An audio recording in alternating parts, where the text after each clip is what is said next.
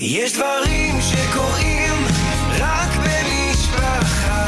לינו עם חייגו כוכבית 6485. אתם מאזינים למשפחה פודקאסט. לא תשכח. הרב ישראל גולדווסר מספר את סיפורה של שואת העם היהודי. הנה ימים גדולים באים עומדים אחר כותלנו. ימי רחמים, רצון, סליחות, ימים נוראים. הם נקראים אצלנו, וקל וחומר שהם נקראו ימים נוראים בפי אבותינו באותם ימים נוראים ארוכים. בשש שנים נוראות, כשהשיא שלהם זה ימים נוראים. השיא הוא ימי החגים. בימים האלו, כשמתקרב חודש תשרי, על אף שבמחנות, על אף שבפסיכולוגיית האסיר, כמו שזה נקרא, אין הבדל בין יום, לילה, יום שלישי, יום חמישי, אין הבדל בין חודשים, הכל רצף אחד של סבל. אבל אצל אותם יהודים מאמינים שסבלו את כל אותם נוראות, הימים האלו היו ימים ייחודיים. הם ימים שבהם הם מתכנסים במסירות נפש, בעליות גג, במרתפים, בצריפים בין הדרגשים לתפילות ראש השנה ויום הכיפורים. כשהם אומרים שם, מי בחרב, מי בחיה, מי במים, מי באש, הדברים מקבלים ביטוי כל כך חזק. הימים האלה מצד אחד הם באמת נוראים, הם באמת רוצים להתפלל על חייהם כשהם רואים את כל הגופות ששוכבות מסביב, ומנגד הימים האלה בשבילם זה טללי נוחם, זה משהו להיאחז בו. זה משהו של הנשמה היהודית שאי אפשר לכלוא אותה. הנה, גם באושוויץ יהודים תוקעים שופר ובונים סוכה ומתפללים תפילות ימים נוראים. יש גם צד שלישי, הצד של הנאצים. לוח גבלס הידוע לשמצה, כמו שקראו לו היהודים באירוניה. הנאצים שיודעים שהימים האלה קדושים ליהודים ודואגים לקלקל את שמחת החג, את ההתרגשות ואת ההתרוממות, להציק, לחפש את היהודים שמתפללים בראש השנה, לעצור את תקיעות השופר, לקלקל את הצום ברעב של המחנות, להכניס דווקא אז את הסירים הקדושים והמלאים עם אוכל ריחני שמתפשט, והיהודים שעומדים בכל הכוח ואומרים, חירות הנפש גדולה אצלנו מחירות הגוף. לצום ביום כיפור, ואם כל השנה הם צמים בגלל שהגרמנים מכריחים אותם לצום, אבל כעת נצום בגלל שהקדוש ברוך הוא אומר לצום. זה ימים גדולים ומיוחדים בהם אנחנו נזכרים בהם, באותם קדושים. ברגעי השיא של החודש הזה מתכנסים יהודים לאמירת יזכור, לעילוי נשמת יהודים שנפטרו, וכמובן יהודים שנהרגו ונעקדו ונטבחו. בסליחות האשכנזיות, החלק העיקרי של הסליחות, אפשר לומר לכאורה במינון הרבה יותר מתשובה, יש ההבט משמיים וראה. היינו לקצון לטבח יובל, כל כך הרבה בסליחות מדברים על הצרות, על ההתמודדויות, כמו אומרים ריבונו של עולם, על כף הזכויות צריכים לשים לא רק את איך התנהגנו, אלא גם את מה עברנו, כמה שילמנו על היהדות שלנו, ובפרט בימים הגדולים האלו. יש מקומות, יש קהילות, אה, חלק מחסידויות יוצאי פולין נוהגים לומר את ונתנה תוקף, את החלקים הקשים, החלקים העצובים, במהירות. לא לשקוע מדי הרבה בפחד של מי במים, מי באש, מי בחרב, מי בחיה, זה גם כאין, ראו זה כאין סוג של לא לפתוח פה לשטן, וגם שלא להתרכז בעבודת היראה, לנסות לחפש את האהבה. היה בעל תפילה בתל אביב אחרי המלחמה, בכזה מין שטיבל חסידי, שביום הראשון של ראש השנה, כדרכו, כמו שהוא היה רגיל בנוסח, כשהוא הגיע לקטע של מי במים מי באש, אמר אותו ככה בהבלעה, אמר אותו בקול נמוך. ואחרי התפילה ניגשים אליו כמה מהניצולים ואומרים, בבקשה, מחר, כשאתה מגיע שוב לאותו קטע, ביום השני של ראש השנה, תגיד לאט.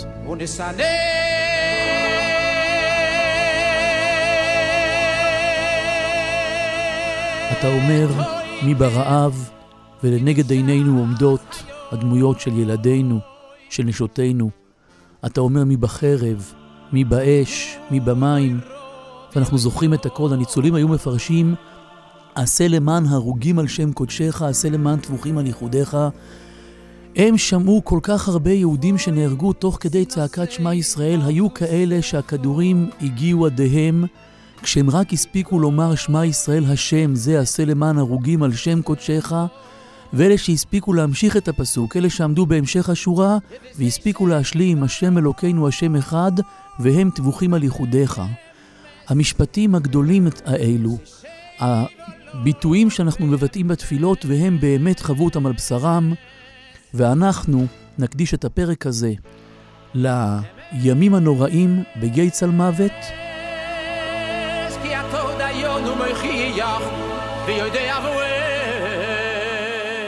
מצד אחד כאב גדול, צער נורא, ומנגד מסירות נפש, גדלות, ואפילו כשנגיע למי סוכות, נגיע לשמחה, וכולל ריקודי הקפות בשמחת תורה. היה יהודי רב פנחס וינדרבוים. כשהוא מתאר בעדותו בגנזך קידוש השם את התפילות של ראש השנה והמצוקה הראשונה, רוצים להתפלל וצריכים מחזור, ואין מחזור.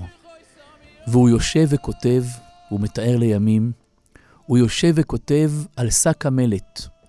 אותו שק מלט שהוא סחב על גבו השכוח, הוא ואחיו היהודים, וכעת אותו שק מלט הופך להיות מחזור מאולתר. הם לוקחים את הנייר העבה הזה, שהגרמנים איתו מענים אותם, והופכים אותו לסידור תפילה. לפני ראש השנה, איך נתפלל? אין שום דבר. אומר אבא ז"ל, ברבי קושרוף, אני קיבל תפילה, ונוכל להתיישב, לכתוב. ואם הרב זוכר אם אני מפספס משהו, התיישבו שניהם ועוד כמה יהודים על הרצפה, הכניסו, הגניבו חתיכת עיפרון כזה, ומשק של צמנט, צחוק הגורל, אני סחבתי את הצמנט, אני אגיע אחרי זה, ואבא התחיל לכתוב. הדף הפנימי, יש שם שלושה, היה נקי. האחרון היה מלוכלך, הראשון היה עם צמנט, השלישי היה נקי. בבא כתב את כל התפילה. ובזה התפללנו. יום כיפור בלילה, שאבא נדרי, פעם הראשונה ראיתי בחיים רצפה רטובה. רב פנחס מתאר לנו בהתרגשות את אותו קול נדרי, ואפשר לשמוע את היהודי הפולני שהרגש אצלו בדרך כלל עצור, אבל ככה עם גרון חנוק הוא מתאר את הרצפה הרטובה מדמעות, והוא אומר, תמיד יהודים מתרגשים בקול נדרי, אבל שם, בקול נדרי הקשה הזה ואמר, בגטו, שם ראיתי את ההתרגשות מגיעה לשיאה. אנשים באמת ראו את יום הדין בעיניים. באמת הבינו שהכל תלוי על כף המאזניים. אומרים קול נדרי, והרצפה רטובה מסביב.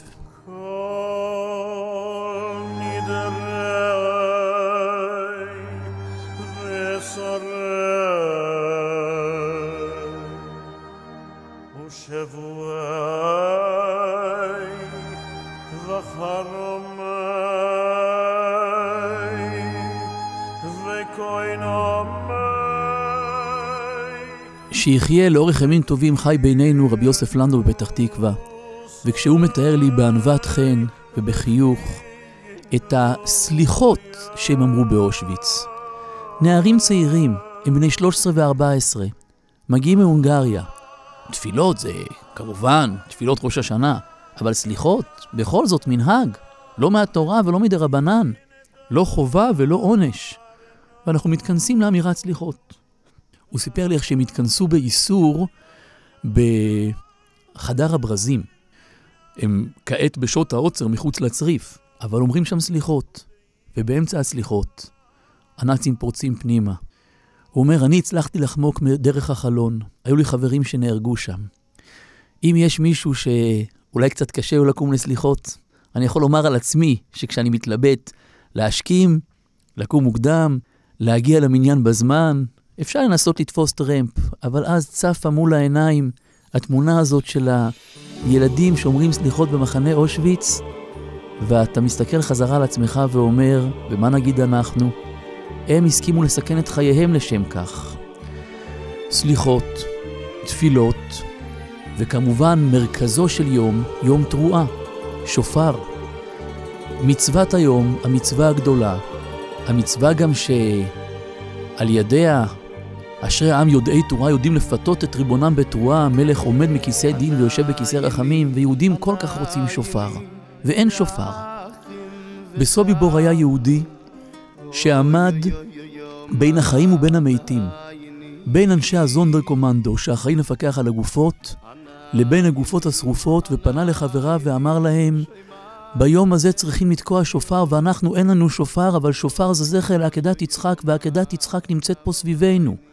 אז לא צריך שופר, אני אהיה השופר. והוא בירך לשמוע קול שופר, ותקע עם עצמו. הוא עשה טו, טו, טו. הנה, הנה כאן עקדת יצחק, וככה אנחנו יכולים להיות שופר לפני הקדוש ברוך הוא. זה סיפור בודד, זה סיפור ייחודי, אבל יש לנו כל המלחמה את הסיפורים של היהודים שמתמודדים ומתמסרים ומשקיעים כדי להצליח להשיג שופר. סיפר רבי יואל שיף על ההקרבה הגדולה של אביו, על מסירות הנפש הכפולה של אחותו, עדות שחשוב לשמוע. היא מספרת עוד על תחילת המלחמה, זה עוד לפני המחנות, עוד לפני הגטאות, אבל הם כבר נמצאים באמצע תהליך של בריחה. הם מנסים לברוח מביתם בפולין לכיוון רוסיה. מגיע ראש השנה, ומכל עבר שורצים הפטרולים של הגרמנים, אבל היהודים רוצים שופר, ואין שופר. יש שופר רק בעיירה הסמוכה.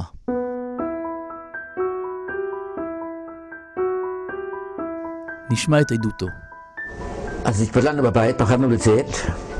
אחרי שגמרנו להתפלל, אבא ביקש מאחותי עליה השלום. היא הייתה בת 16 בערך באותו זמן.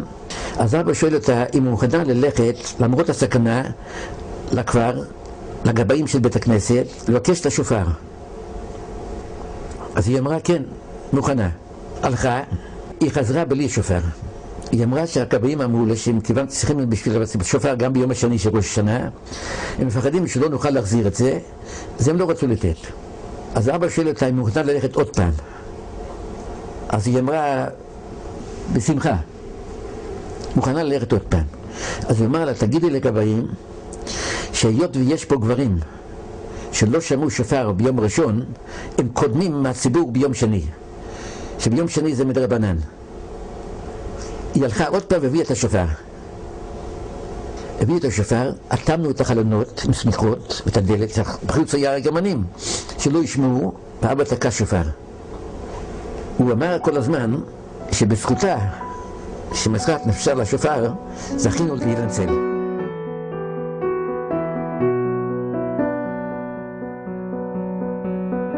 אז הנה, יהודים משיגים שופר בימי המלחמה, בימי הגטו ואפילו במחנות.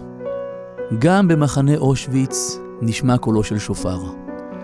הסיפור הזה, סיפור תקיעת שופר באושוויץ, היו מקומות שהוא התקבל בסקפטיות. אתם בטוחים? מאיפה הבאתם את הסיפור הזה? שמעתי מדודתי שתחיה, הרבנית אסתר פרבשטיין, שכשהיא פרסמה בפעם הראשונה את הסיפור של תקיעת שופר באושוויץ, היא קיבלה תגובות מאוד מאוד קרירות. זה כנראה סוג של המצאות חרדיות, אמרו לה. באושוויץ, מאיפה יש שופר, ואיך אפשר לתקוע בשופר, למי יש ראש לשופר, ומי יעיז לתקוע בו. הרי אם יתפסו אותו, יהרגו אותו. זה הכניס אותה למוטיבציה. היא חיפשה את העדים.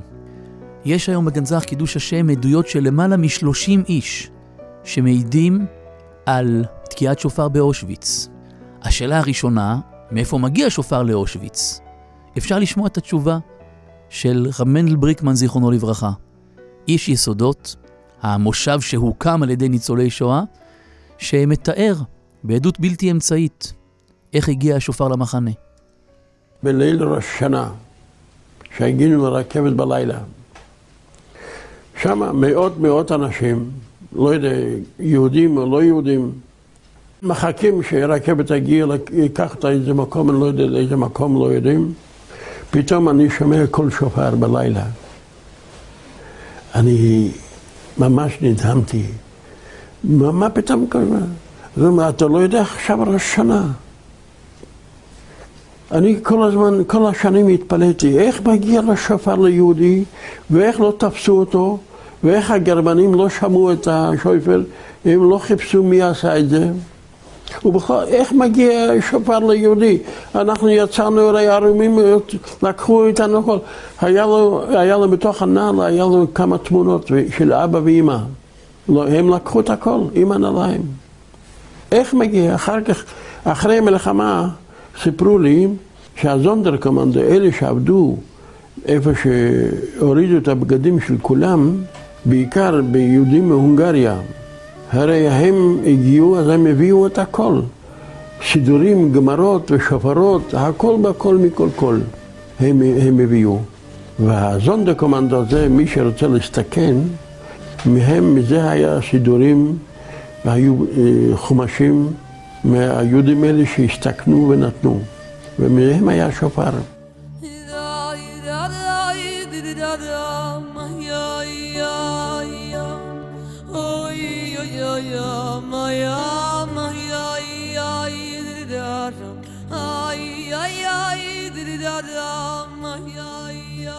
העדות המרכזית על תקיעת שופר באושוויץ, יש לנו מכתביו של הרב מייזליש.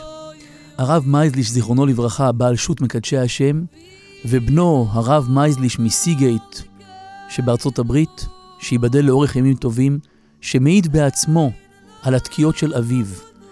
אבא שלו עובר בין הצריפים ותוקע, ובכל מקום שהוא מגיע מתאספים סביבו יהודים ושומעים את הברכות ואת התקיעות, והוא לא הסתפק בכך. הוא התחיל עם אמירת למנצח שבע פעמים, את פסוקי מן המיצר, הפסוקים שיהודים אומרים לפני תקיעת שופר בהתעוררות, ושם היה באמת מן המיצר. והוא אמר אותם בקריאות גדולות, בצעקות ובבכי.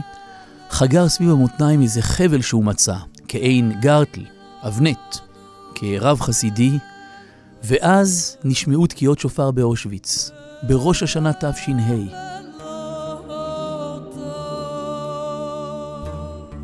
נשמעו תקיעות שופר ביום הראשון, היו תקיעות שופר ביום השני, ובאחד הבלוקים סגורים אלף נערים שהנאצים לקחו באותו יום, עשו סלקציה ולוקחים אותם להריגה. לוח גבלס. הייתה סלקציה באושוויץ בראש השנה, הייתה סלקציה נוספת באותו יום כיפור באושוויץ תש"ה, וסלקציה שלישית בשמחת תורה. ואלף נערים סגורים בצריף, והם שומעים שבצריפים האחרים יש תקיעת שופר, והם מתחננים גם אנחנו רוצים. הרב מייזליש מגיע אל הפתח, והאחראי, הקאפו, היהודי, אומר לו, אם תרצה להיכנס עם השופר אני אתן לך, אבל דע לך שאם יגיעו הנאצים לקחת את הנערים באמצע, אין לי אפשרות להוציא אותך. אם אתה איתם, אז אתה איתם. הבן מתחנן לאביו, אבא, אל תיכנס. על תקיעת שופר לא צריכים למסור נפש, זה לא משלוש עבירות חמורות. אבל הנערים מבפנים מתחננים, הם רוצים לשמוע תקיעת שופר ביומם האחרון בעולם הזה. והרב לא מסוגל לעמוד בבקשותיהם. הוא נכנס והוא תוקע להם. ועם אותה תקיעת שופר הם עלו לגן עדן. הרב הספיק לסיים ולצאת, שרד, כתב את הסיפור הזה, ויהיה הסיפור לעילוי נשמת אותם אלף נערים.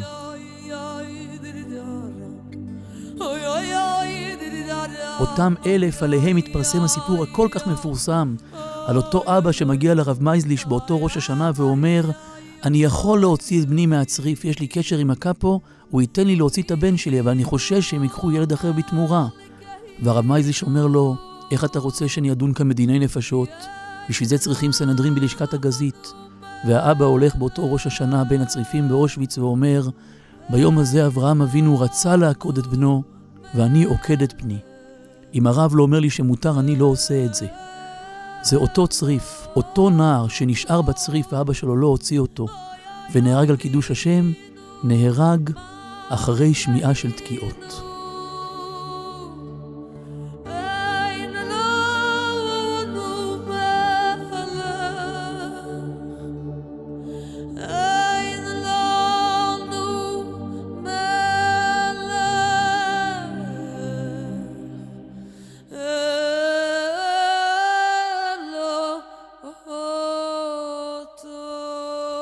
אפשר לספר ולספר, ויש כל כך הרבה עדויות, כמעט כל ניצולי השואה שחוו ימי שואה, עברו שואה בגטו, במחנה, בתקופת ימים נוראים, אז הפרק הכי מרגש בסיפור שלהם יהיה הפרק של ראש השנה, תקיעות, סליחות, ההתמודדות הזאת.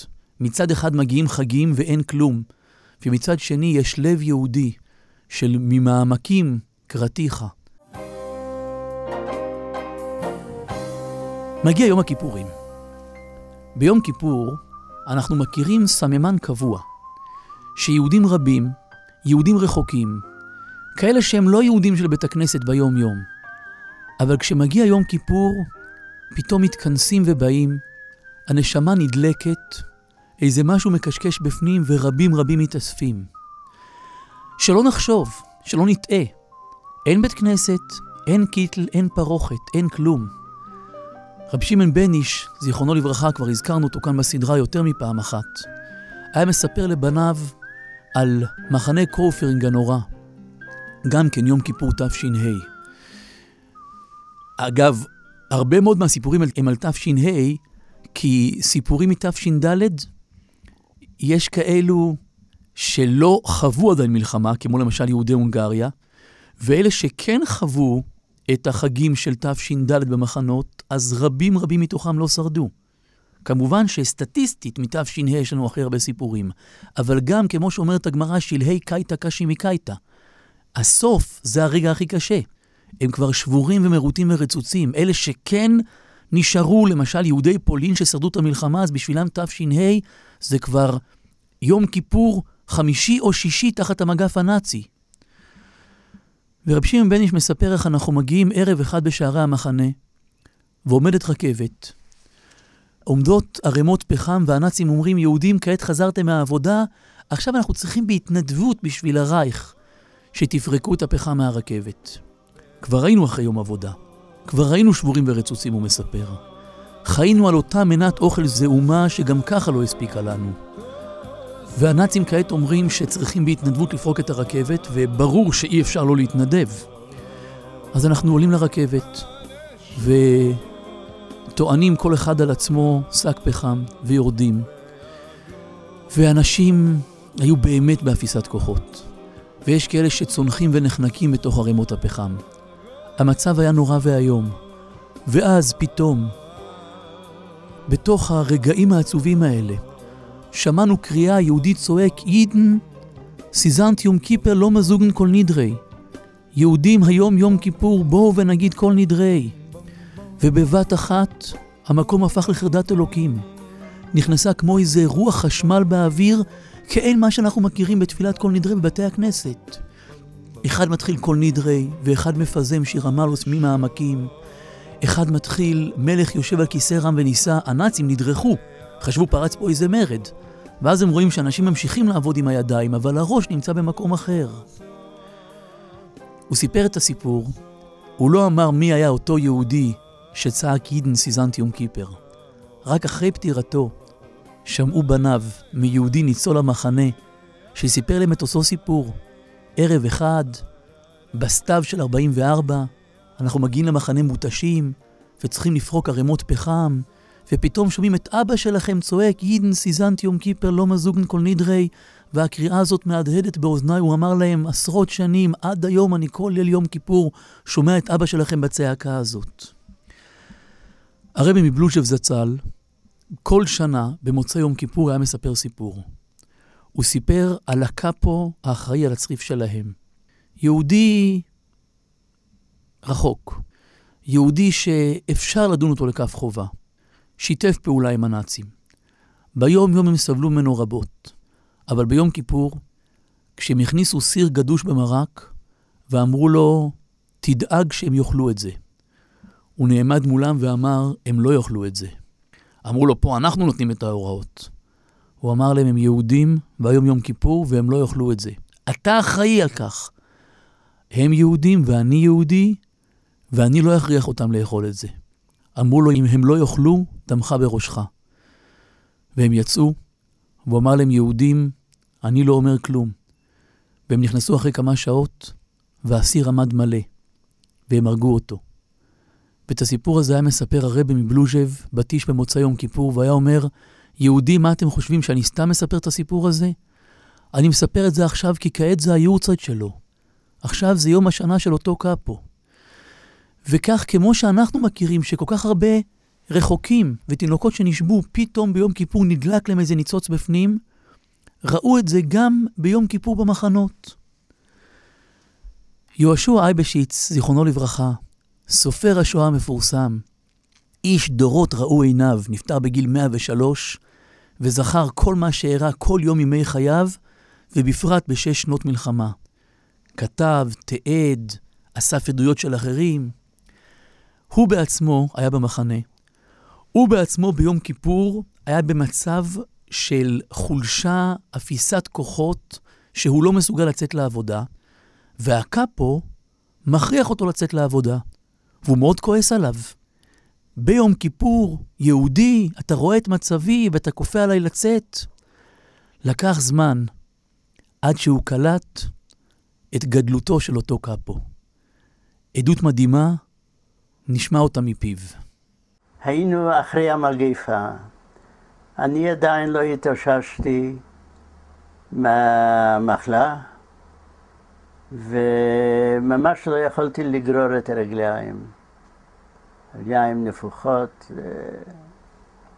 והייתי פטור מלצאת לעבודה. והנה נכנס לצריף אהוד נלדסטר, שכל הזמן היינו ידידים, נתק קוטק, ואומר, אייבשיץ, היום אתה יוצא לעבודה. ממש התחלתי לבכות. אינני יודע אם בכיתי, אבל על כל פנים התחננתי. נתק, מה אתה רוצה? אתה, אתה רואה שאני לא מסוגל ללכת צעד אחד. איך, איך, איך אני אצא? אני כבר לא מדבר על עבודה. איך אני אצא? אתה רואה שאני לא מסוגל.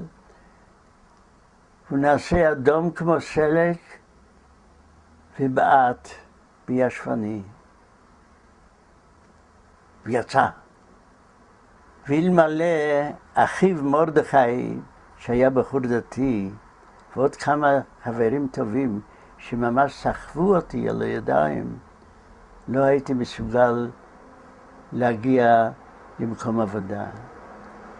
במקום עבודה כמובן לא הייתי מסוגל להרים את העט ולחפור לעת ערב, ששוב סחבו אותי החברים הטובים אל המחנה, אמר לי מרדכי, יהושע, מה כרגע אתה מאחל לעצמך בשעת נעילת שער? אז אמרתי, הייתי רוצה לבכות, אינני יכול לבכות. הייתי בוכה על השפל, וזה היה רמז על אחיו, שהגרמנים גרמו לשפל המוסחרי הזה, שהידידים הטובים, הטובים ביותר ירדו לשפל המדרגה. כשהגענו למחנה, נודע לי הסוד למה הוא בעט.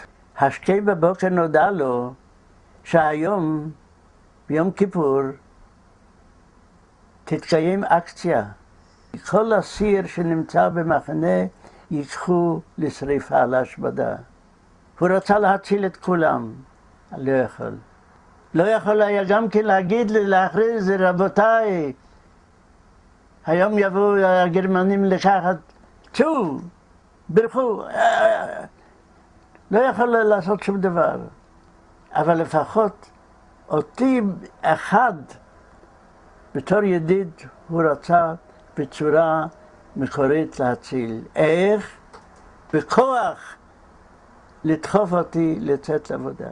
ראש השנה ויום כיפור זה ימים נוראים. בוא נגיד שזה משתלב, זה מתכתב, מתאים עם מחנה, עם קרימטוריום, עם סבל, עם רעב, עם מוות. אבל מגיע חג סוכות, וגם שם יהודים לא מרפים. וגם בגיא צלמוות ישבו בסוכה שחל עליה שם שמיים. השם שמיים שחל על הסוכה נכנס גם אל המחנות. תחת אפם של הנאצים ובין מגדלי השמירה ישבו יהודים בסוכות, ויש לנו על כך עדויות רבות. והמסירות נפש היא הרבה יותר גדולה ומורכבת, כי זה לא רק להתפלל בלחישה, זה אפילו לא רק לתקוע שופר, זה לבנות מבנה.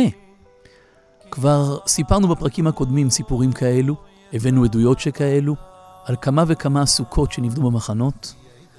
הרב אהרונסון מספר בספר עלי מרורות על הסוכה שהוא בנה. הרב מייזליש מספר במקדשי השם על הסוכה שהוא בנה. איך בונים סוכה באושוויץ. הוא לקח דרגש, כל מי שאי פעם ביקר באושוויץ וראה דרגש עץ יכול להבין מה אני מתכוון. דרגש עץ של שלוש קומות. יש את העצים, כביכול התשתית של המזרון של קומה ראשונה, והעצים עליהם מניחים את המצע הקה של הקומה השנייה, והוא לוקח איזשהו דרגש מיותר, מפרק את הקרשים של הקומה הראשונה והשנייה, שם אותם בקומה השלישית, מדד שבעה על שבעה טפחים, והנה יש לו סוכה. ובתוך הסוכה הזאת, בליל ט"ו בתשרי תש"ה, ישבו יהודים באושוויץ ואכלו כזית ראשון בברכה, אשר קידשנו מצוותיו וציוונו, לישב בסוכה ושהחיינו. כשדוביד יזרעאל, זיכרונו לברכה, היה מספר את הסיפור הזה, הוא היה אומר, אני אומר לכם שלמשה רבינו לא הייתה סוכה כזאת, כמו הסוכה שהייתה לנו. רגעי השיא של חודש תשרי זה כמובן שמיני עצרת וריקודי שמחת תורה. אחרי שעברנו את כל התשובה, התפילה וצדקה, יראה וממנה אהבה, ומגיעים לשיא של הדבקות והשמחה. וגם שם, לא יאומן כי יסופר, אבל גם שם חגגו שמחת תורה. בשטיבל בו אני מתפלל, עומד בארון הקודש ספר תורה בן 150 שנה. הוא נכתב הרבה שנים לפני המלחמה, אבל הוא עבר אותה. קראו בו בגטו, קראו בו במחנה, וכשהגיעה שמחת תורה תש"ה, התארגנו היהודים להקפות במחנה צ'נסטחוב. כמובן שאי אפשר לשיר ואי אפשר לרקוד, ומי שייתפס אחת דתו להמית. אבל עוברת השמועה על כך שבאחד הבלוקים מוטמן ספר תורה. אי אפשר להישאר שווה נפש. והיהודים מתכנסים, ובכניסה בולשים בעיניהם לראות שאין איזה איש גסטאפו שעוקב, וכל אחד רוקד לעצמו חרישית, סביב הדרגה שבו טמון הספר. כשמגיעים למקום בדרגה שבו הספר מוחבא, כל אחד מתכופף, מנשק את הספר וממשיך הלאה. הספר שרד את המלחמה. כך חגגו שמחת תורה תש"ה במחנה צ'נסטחוב. והמלחמה הסתיימה, וספר התורה שרד. ובכל שמחת תורה מוציאים אותו ורוקדים אותו עד עצם היום הזה. וניצולי צ'נסטחוב כל זמן שהיו בינינו, היו רוקדים איתו בשמחת תורה עד לב שמיים, כי הם זכרו את אותו שמחת תורה מקורי. הסיפור הזה מבחינתי זה סיפור מכונן, זה הסיפור של עם ישראל, שהולך עם התורה, ולא קל איתה. חטפנו בגללה, סבלנו בגללה, התעננו ביחד איתה, אבל אחזתי ולא ארפנו, וגם רוקדים איתה. אנחנו נסיים בעדות יקרה ומיוחדת. עדותו של ישראל דוד נויבנר, שמספר על עצמו במחנה פלשוב, בעבודת כפייה. הוא צריך לסחוב אבנים מקצה המחנה עד קצהו ולחזור בחזרה. עבודת פרך אמיתית, עבודה חסרת תכלית, עבודה שהנאצים נותנים ליהודים רק כדי שיעבדו, רק כדי שיעבדו קשה. תסחוב ואחרי זה תסחוב חזרה. והוא הולך ליפול מהרגליים. ואז, בתוך המצב הנורא והמפחיד הזה, בתוך אפיסת הכוחות, צפה מול עיניו התמונה של רבו, הרבי מסטמר זצ"ל, רבי יואל איש מסטמר, בהקפות, בשמחת תורה, בסטמר העיר. רוקד עם ספר התורה בריצה עד כלות הנפש, שר עד כלות הכוחות, וכעת במחנה. הוא מצטרף במחשבתו לשירתו, וככה הוא שורד את עבודת הפרך. ותמיד הייתי צריך לקום בארבע, זה היה גם כן אחד לדעת איך לעבוד, עבודת השם. הגענו בשש בערב, לקחו אותנו לצריפים ככה, ולהתרחד. אותי לקחו בין השטרף קומנדה, מהקומנדה של האנשים. ומה היה השלב? לקחו אותנו למקום, מחוץ למחנה היה מקום רחב, קילומטר אחד. אורך, והיה בצד אחד אבנים, עם אבנים, וגם בצד השני אבנים. כל אחד היה צריך לקבל אבן, להרים ולרוץ עם האבן עד לסוף האבנים השניים משם, לשים את האבן ולקחת אבן אחר. והיה אבנים ככה כמה קילו, זה לא סתם... ורצים. אני הרגשתי שאפיסת כוחות, אני לא יכול יותר. אבל פתאום התחלתי לזכור, להתרגש. כשהייתי, כמו שאמרנו קודם, שהיית נסיעה כל שנה, אנו נסענו בהקפות. התחלתי לזכור את ההקפות של הרבי, איך שהרבי היה רוקט. כי הוא היה רץ, זה אי אפשר לתאר. בן אדם זה לא כוח אנושי. היה יכול לרוץ לילה שלם בלי הפסיק, ככה, סביב הבית המדרש, עם ספר תורה ביד. ו... ונזכרתי בניגון שהישר בהקפות, וכמה הקפות כל פעם ניגון אחר, ובזה הכוח. קודם התחלתי לשיר.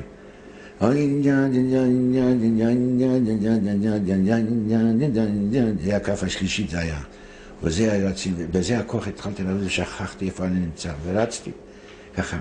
ואחר כך הכף השישית, אוי אוי אוי אוי אוי אוי אוי אוי אוי אוי אוי אוי אוי אז בזה הכוח, בלי זה לא אותו בשום אופן לגמור.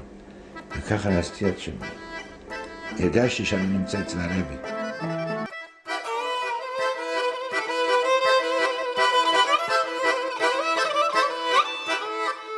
האזנתם ל"לא תשכח" מבית משפחה פודקאסט. אני ישראל גולדווסר, תודה לכם שהאזנתם לנו, ואני רוצה להודות בשמכם לכל אלה שעסקו במלאכה, לעורכת תהילה סיטון, למפיקה איילה גולדשטיין ולעורכת הסאונד שיראל שרף. אפשר להזין לפרקים נוספים בכל אפליקציות הפודקאסטים, באתר משפחה ובקו הטלפון 02-652-3820.